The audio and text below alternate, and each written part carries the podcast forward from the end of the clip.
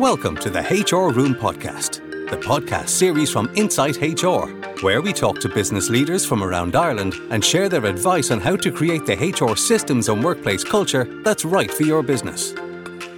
For show notes and bonus content, simply visit www.insighthr.ie forward slash podcast. And remember, if you need any HR support, get in touch with us at Insight HR.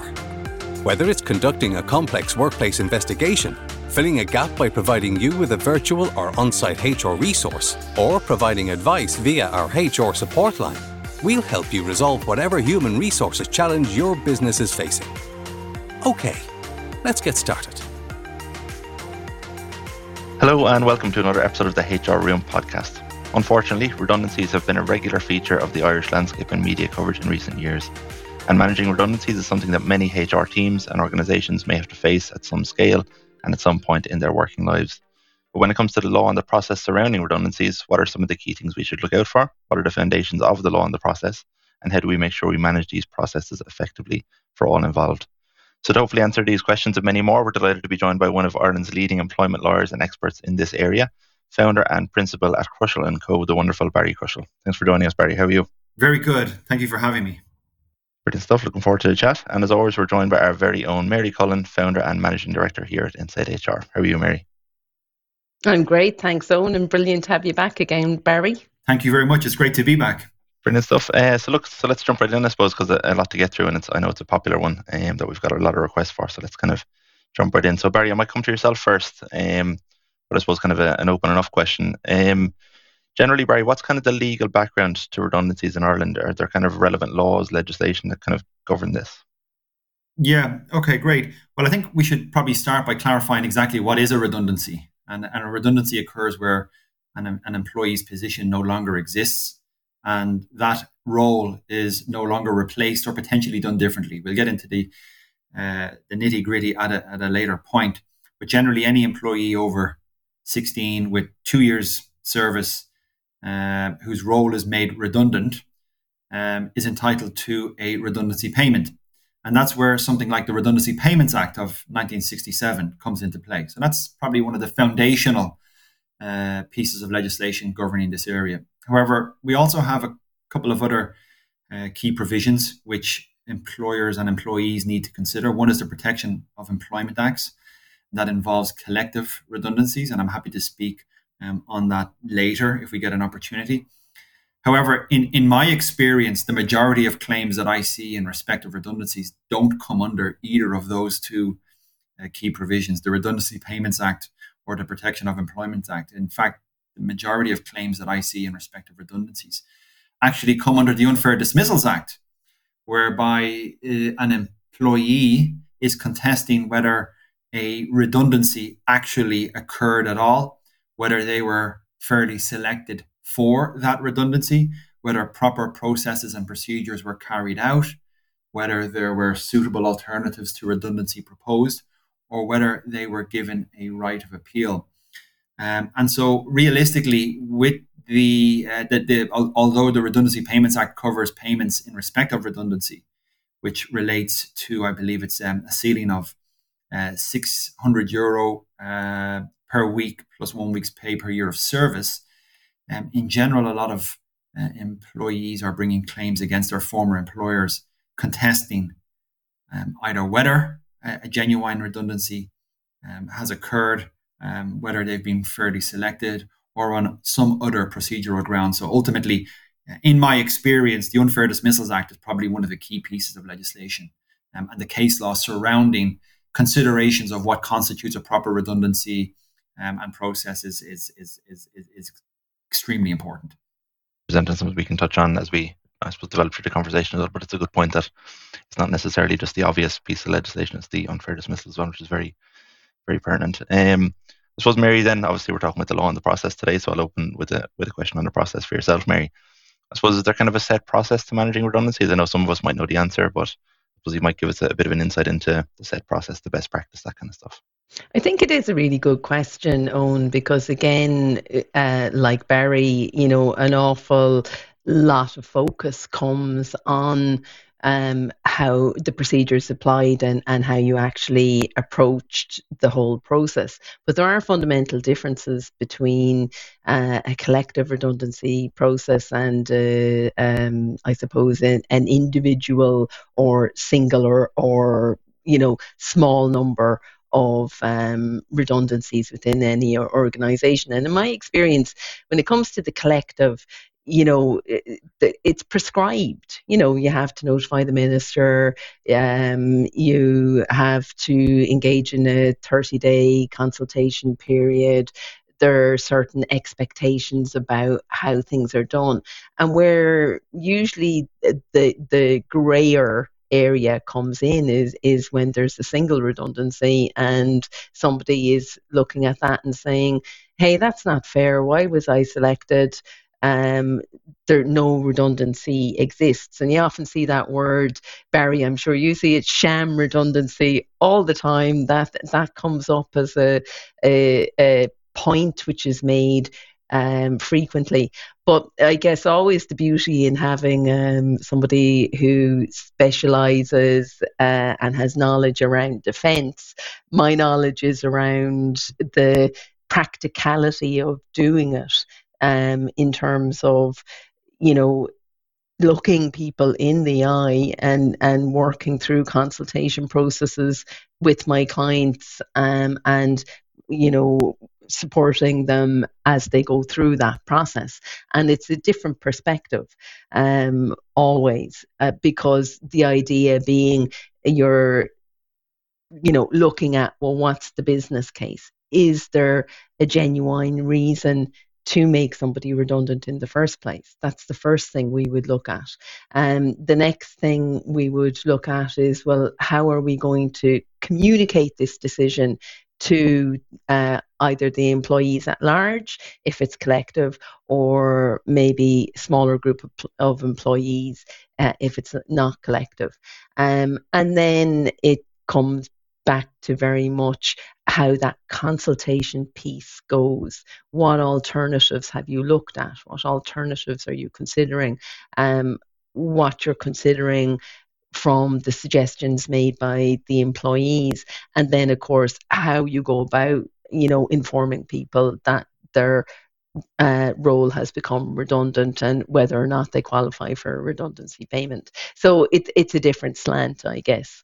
Um, one of the most emotive processes that you are going to have as an organization, and you know, it, it can fundamentally rock uh, an organization. It can damage a culture. You only need to look at Twitter to see how, um, you know, a global decision around a reduction of a workforce um, had on the culture, uh, on the people in that organization, and maybe on their uh, future ability to attract people into the organization. So to me, it's a very serious process, and, and any organization uh, who's considering it, you know, particularly when it comes to the singular redundancy, sometimes people think it's it's a way out of a problem or a performance issue.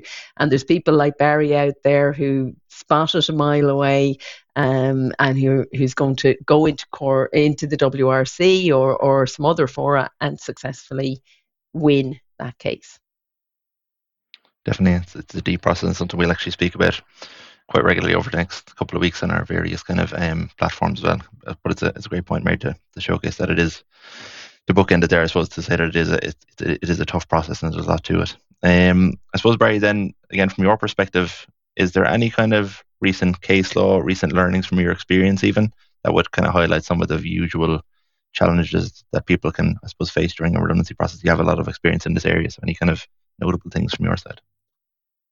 Yeah. Um, so one of the first things I always do is go back to the to the legislation. So if we were looking at the Unfair Dismissals Act, there's a couple of key justifications for a redundancy. That's probably our starting point.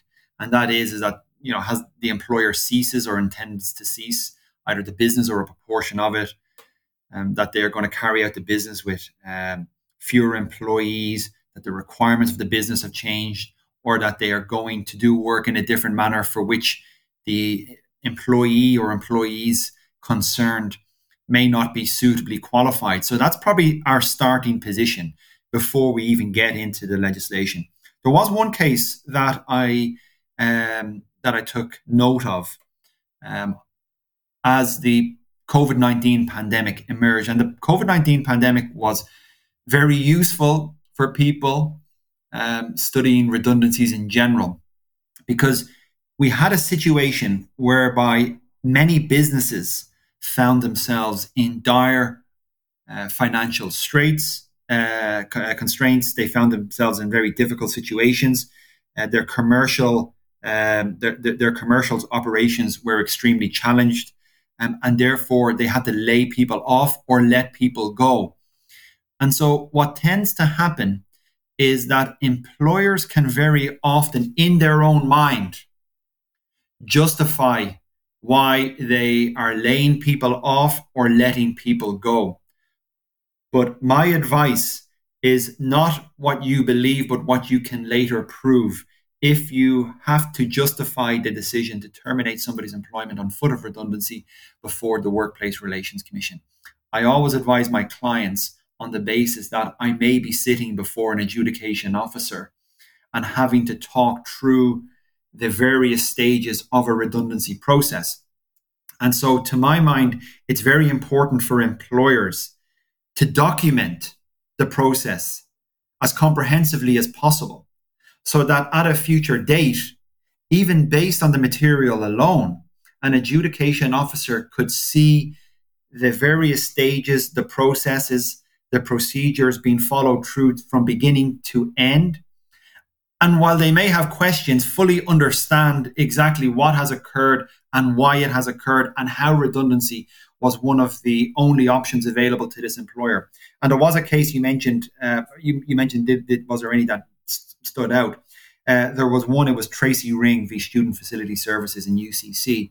And my understanding to the background of this case was that this individual was working in the facilities office offices of um, of UCC, and effectively the campus had shut down. And there was a question as to whether there would be employment for this person thereafter. And like many employers, um, they believe that the extenuating circumstances of COVID 19 would be uh, a de facto defense to any claim that the redundancy was unfair. But I took a, a section out of the adjudication officer's uh, decision, which I've used in virtually every redundancy case that I have brought or defended since. And it goes, quote, an employer does not have a free hand to act as it pleases. An employer is bound to act within the requirements of the law, irrespective of the circumstances the employer is navigating. It is not in dispute that there was a global pandemic. However, there is a well trodden path in respect of dismissing an employee lawfully by reason of redundancy. Specifically, it requires the employee uh, the, the employee to be put on formal notice that their role is at risk of redundancy. Um, it requires a genuine consult- consultation process to be entered into. Um, often, an employer will implement a selection matrix to determine which roles in the organization are to be made redundant in a bid as far uh, as possible to ensure that the redundancy is impersonal. End quote. And for me, this was a very, very useful summary of what is required. The process is to be impersonal regardless of the commercial considerations, you need to go through that process, even if redundancy is at the end of the day the only feasible outcome. And from personal experience, I'm going to, I don't often speak about any cases that we lost. Um, the majority of the claims that we would bring, particularly on behalf of employees, would be settled prior to any adjudication. But there were there were two circumstances that I can think of very recently, where um, employers came to us after they've carried out a redundancy process, and then the employees subsequently challenged that process under the Unfair Dismissals Act. In one case, the employer had text messaged a particular employee to let them know that their role would no longer exist and offered them effectively an ex gratia payment. And then when that ex gratia payment was turned down, they said, well, now we have to go through this redundancy process. But the adjudication officer said, well, it was a foregone conclusion. You'd already made a decision at the very beginning, as evidenced by this text message, that you wanted this person gone. So therefore, the whole process, as Mary um, mentioned, was a sham. We certainly didn't use that word in the uh, in the hearing. But another one was on behalf of a British client of ours. um, and again came to us at the end of the, the, the process when an employee had challenged their dismissal. The company was divided into different segments Scotland, England, Wales, Northern Ireland, and the Republic of Ireland. And during the COVID pandemic, there was no work available for the single Irish employee.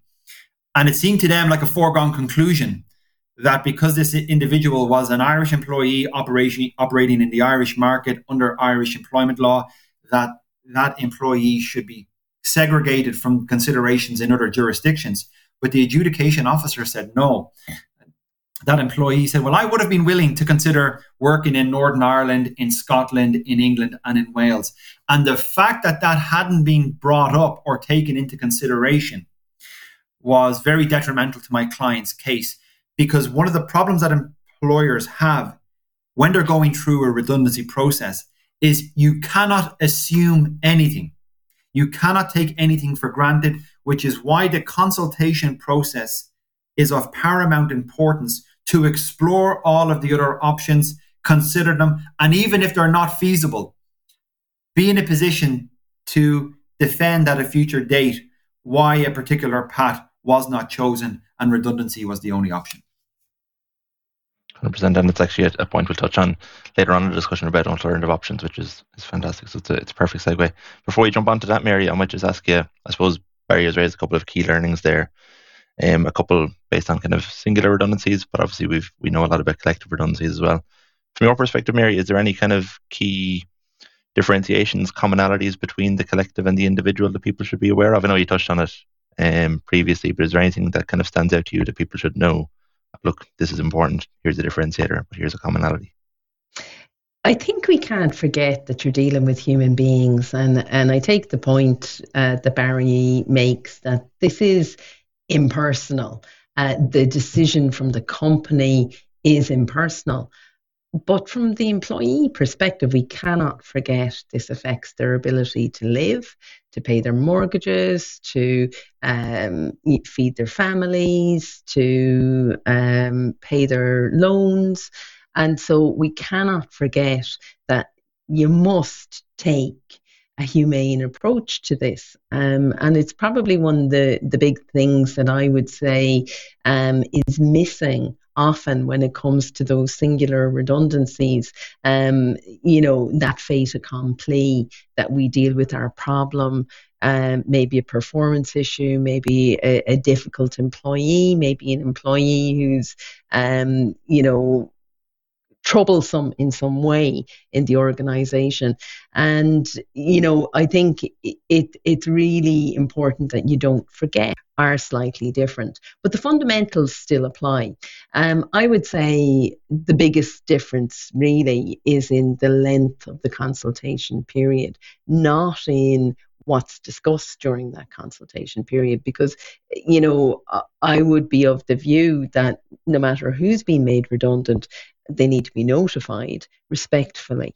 Um, that you know you don't you certainly don't do something like that by text message. That's that's you know from uh, the individual's perspective. I think you always have to put yourself in the individual's shoes and imagine yourself if somebody texts you to tell you that your livelihood um, was coming to an end how would you feel um, and uh, you know how helpless and angry and all of those things. So, from a, a humane perspective, treating people with respect right at the outset, uh, informing them uh, ideally face to face, but virtually, of course, in in these uh, post pandemic times, that that is the norm. But you know, look at people, face them make sure that um, they're notified and make sure that they're clear about what the process is actually going to entail and how long it's going to be. So typically, um, in a collective redundancy situation, you've got that 30 day consultation period. I would say two weeks is, um, you know, generally what I see out there in terms of uh, a length of consultation period in, in a non collective redundancy process. Um, but the more time you give people, the better. You know, you don't have to stick to two weeks. You could take 30 days if you wished. You could take longer if you wished. It all depends on the circumstances surrounding the reasons for that redundancy. Why Uh, are you making roles redundant? And although it's an impersonal decision, let us not treat the individual um, in impersonally. Um, it's important that you treat people with respect. Hundred percent. I think it's such a it's such a key part to it. Um, I suppose jumping back then, Barry, to what you mentioned about the alternative options. Um, and I know we've all seen headlines. You mentioned one case there. I know we've seen headlines recently about things there's relocation, all these different kind of things when it comes to, to redundancies and options. Can you talk to us just a little bit about that alternative options piece? What are they? Are organizations legally obliged to explore them? All that kind of stuff. Yeah, no, it's, it's, it's a really good point. So, in a situation whereby there is a, a consultation process, ordinarily um, employees may be um, invited to consider alternative roles within the organization. Um, and that brings with it uh, sort of a plethora of both positives and negatives. And the positives are that if an individual finds what's called suitable alternative employment, then, and they accept that role, then in, in, in, the eyes of the law, a redundancy scenario uh, doesn't exist. This comes up for me a lot in, in my consultations with both employers and employees. And the example I would always give is if I'm working for a law firm as uh, as a solicitor and I'm mainly carrying out employment law work, but I do a lot of immigration work. If my employer says we've no longer got enough employment law work to sustain you, and your role would therefore be made redundant, but we can offer you uh, uh, work as an immigration lawyer on comparable terms and conditions everything else will, for all intents purposes, stay the same, then if I accept that role, um, a redundancy is deemed not to have occurred because I, I remain in employment with my employer. However, if I was offered an alternative role, which I considered for whatever reason to be a diminution in my terms and conditions of service, there can often be a conflict between the employer and the employee as to whether that uh, alternative role is in fact suitable. Um, because the employer may say, well, your hours remain the same, your work remains the same, your pay remains the same, but there might be some subjective factors that the employee considers very relevant. And there is a, a very famous case where the issue of suitable alternative employment comes for consideration, and it's Cambridge and District Cooperative Society. It's an English case, um, and in in that case, if I may read from my own notes, the Employment Appeals Tribunal noted that the suitability, quote, the suitability of the employment is an objective matter, whereas the reasonableness of the employee's refusal depends on the factors personal to him, end quote. And there was a case that I, I, I took out um, several years ago. It involved a, a barman who was working in Liffey Valley. And that premises were those premises were closing, and this individual was then offered work in a sister uh, premises in Dublin 1. And the employee refused that work, uh, saying that the travel arrangements were too onerous on, on, on, on him. Um, and one, I believe, at the Workplace Relations Commission, the employer appealed it to the Labour Court. And the Labour Court said that when making such a determination as to the suitability of alternative employment under a, redu- or under a re- redundancy scenario, you know, an, an, an employer is uh, required to consider whether the refusal of the alternative employment um, um, is is is reasonable and the personal circumstances of the employee. And it went on to say that although the work was of a comparable nature, the time, the cost, and energy required to attend the Dublin One premises where the new role was located was considerable, um, with due regard to the fact that the previous role um, had been accepted on the basis of the complainants uh, living very in very close proximity to um, to the workplace. And, and again, there was another case that I recall where a cleaner was moved from Dublin Airport to Howth, which doesn't seem like a huge distance. But she subsequently argued that instead of one bus, she would be required to take two buses, which would have a knock on effect for her family circumstances. So, generally speaking, you, you need to look and say, well, is there a diminution in terms and conditions of service? And if not, after that, you know, are there any other causes which may uh, justify an employee's refusal um, of that role? And if they refuse it, an employer has a dilemma, they can either contend at that point that, well, look, we haven't made you redundant. And in some cases, they may have a very hard approach to it and say, well, we're considering this to be a, a resignation because you're not being made redundant. Or, um, like most employers will, will, will, will, you know, take guidance on it um, and, and potentially avoid a legal standoff and simply pay the employee uh, their redundancy. Definitely, yeah, and there can be a lot of different different outcomes to it. And I suppose on to my next question, then Barry, and it's one that we I know you've kind of alluded to already, but it's it's one that we always ask. I suppose when these processes and the legislation, all these things aren't followed correctly, Barry, I suppose what can go wrong for companies? I suppose the most obvious one is you're leaving yourself wide open to unfair dismissal claims and that kind of stuff. But I suppose from your perspective, what can go wrong if these things aren't done right? Yeah. Um, there are three things I always consider in relation to employment disputes for both employers and employees. And that's the legal risk, the commercial risk, and the reputational risk. So it's very easy for me as an employment lawyer just to speak about, you know, what legal risk the employer may face if a successful claim of, for example, unfair dismissal by way of false redundancy is brought against them. And generally speaking, what are you looking at? You're looking at compensation from the time uh, an employee ended um, until uh, employee took up new employment. Generally speaking, if they've taken steps to mitigate their losses, so you're looking at a, a loss of income that's repayable back to the dismissed employee. But very often there can be more, there can be greater commercial challenges because employers, and, and this feeds in then to the reputational risk as well. We're now in an era of social media, um, and companies are more concerned about their reputation in respect of both clients but also future colleagues. Um, so, if a redundancy process is carried out in a very inhumane way, people will start to question is that an organization I really want to work for? And Mary touched on the point very early on in relation to TikTok. I obviously don't represent uh, Elon Musk, um, but in, in a situation like that, they took a very American uh, black and white approach to a redundancy process across all of their jurisdictions, which didn't gel well with an Irish audience.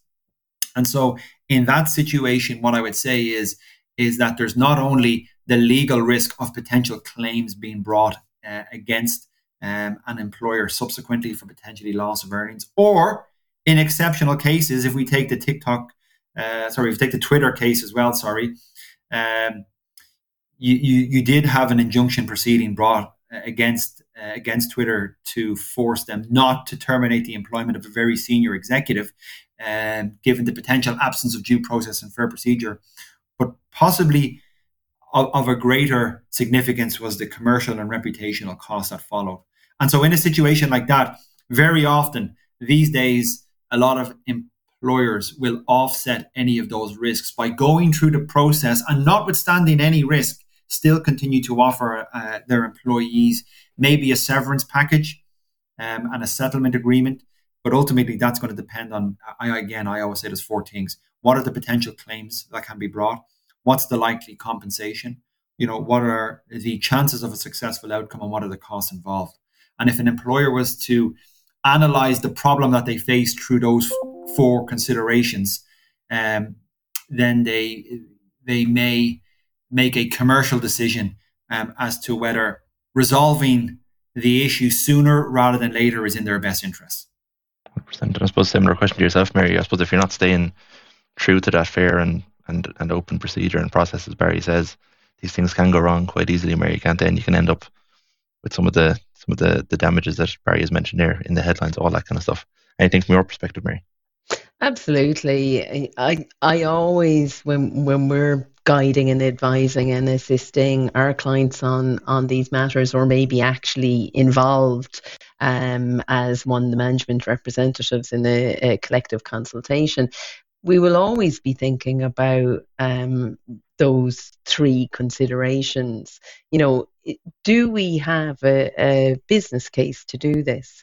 Um, you know, how can we approach it in the fairest way possible?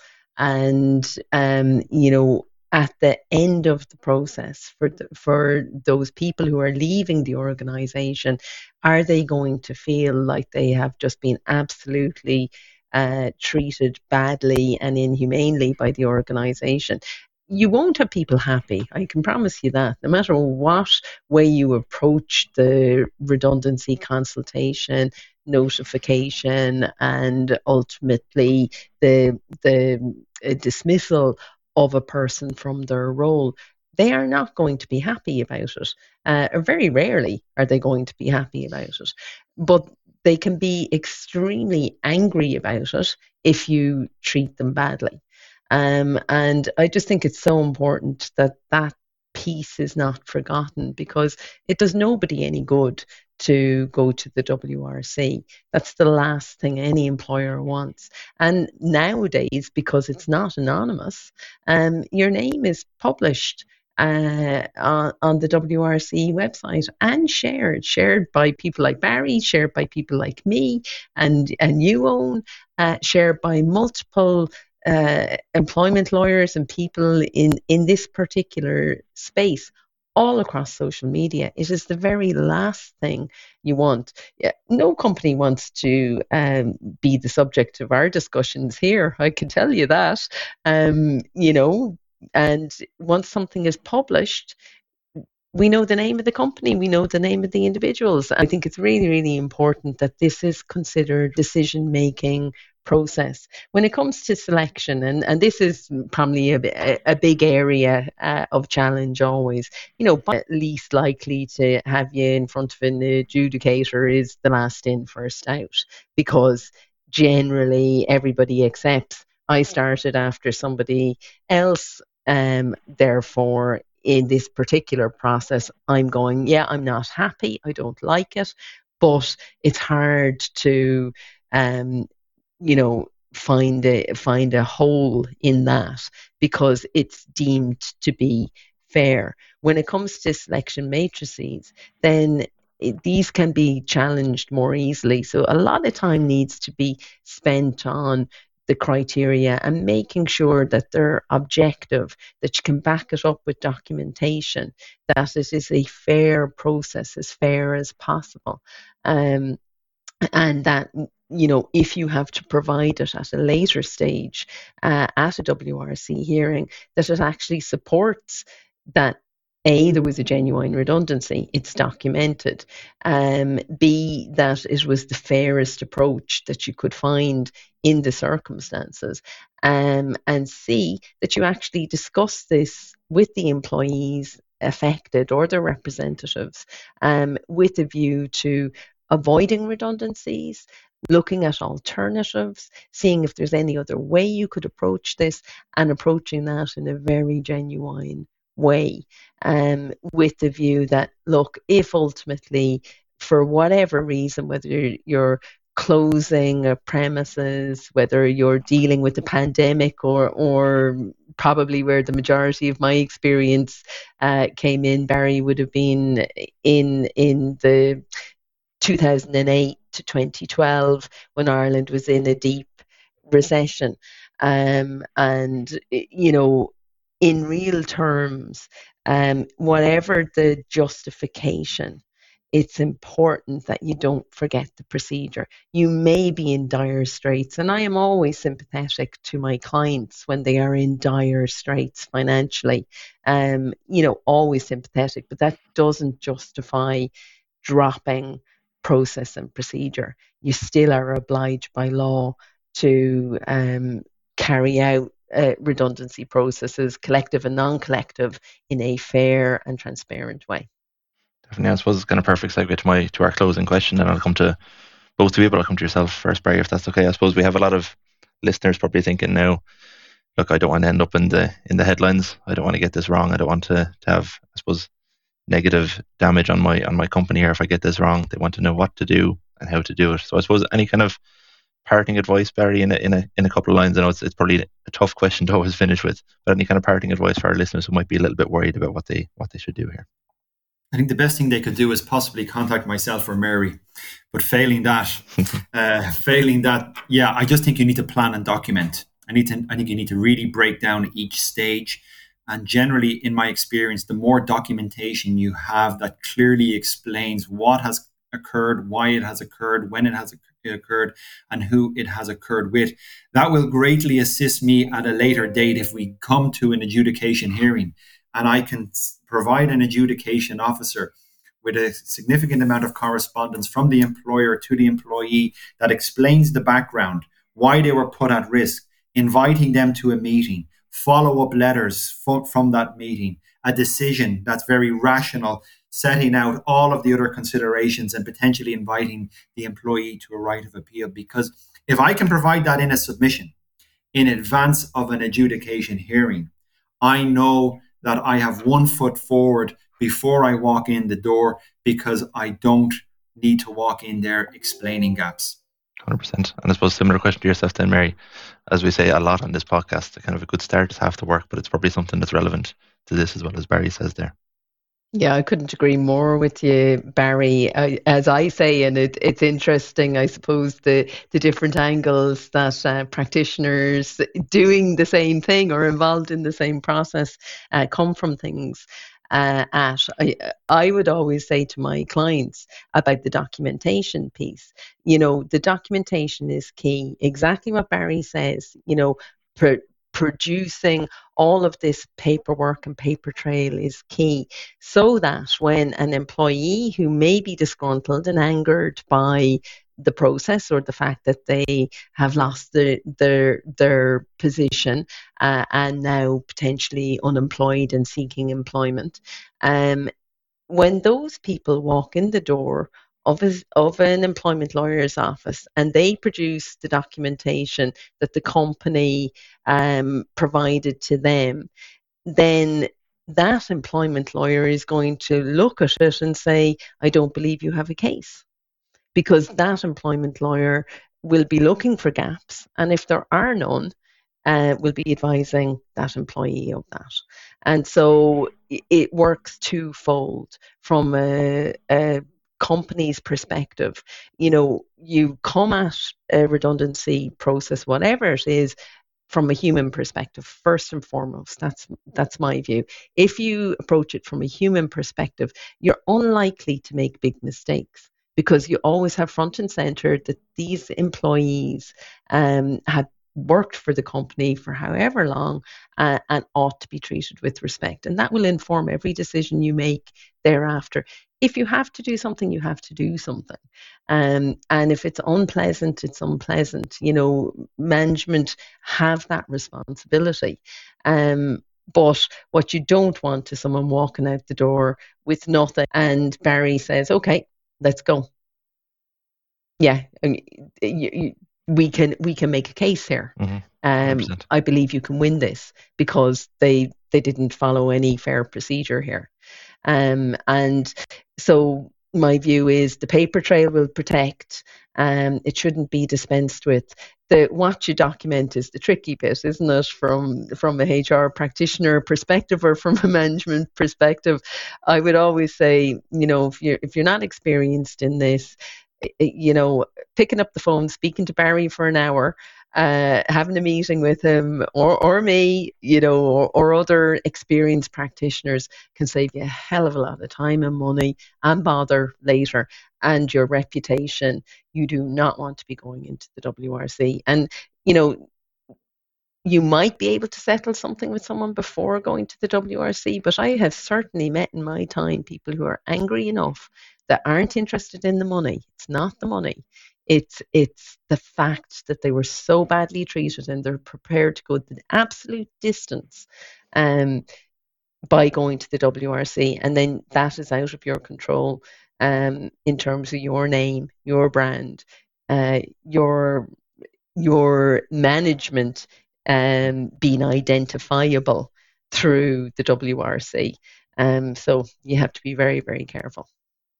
Definitely, and it's fantastic to get two perspectives on this, but a lot of things being echoed here. There's a lot of commonalities and some very clear, important things um, coming out of this discussion. So I'm, I'm sure a lot of people enjoyed it. So thank you, Mary and Barry, for a very insightful discussion as always. Uh, no surprise there. I knew we'd have a, a, great chat on this with two two big experts in this area.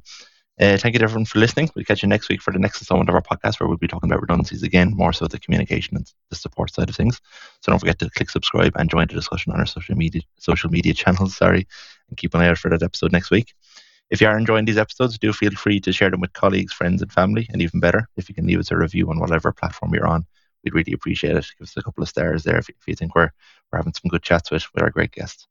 And as always, for HR consultancy services and management you can trust, get in touch with us today at insighthr.ie. Thank you, Mary, and thank you, Barry. Thank you. Thank you very much. Thanks for joining us today on the HR Room podcast, the podcast series from Insight HR that helps you create the human resources systems and workplace culture that's right for your business. For show notes and bonus content, go to www.insighthr.ie forward slash podcast. That's www.insighthr.ie forward slash podcast. We'd love it if you subscribe, like, and share the show with any friends and colleagues who are looking for fresh ideas on how to create the ideal workplace for their business. And remember, if you need any HR support, get in touch with us at Insight HR. Whether it's conducting a complex workplace investigation, filling a gap by providing you with a virtual or an on site HR resource, or providing advice via our HR support line, we'll help you resolve whatever human resources challenge your business is facing. Thanks, and see you soon.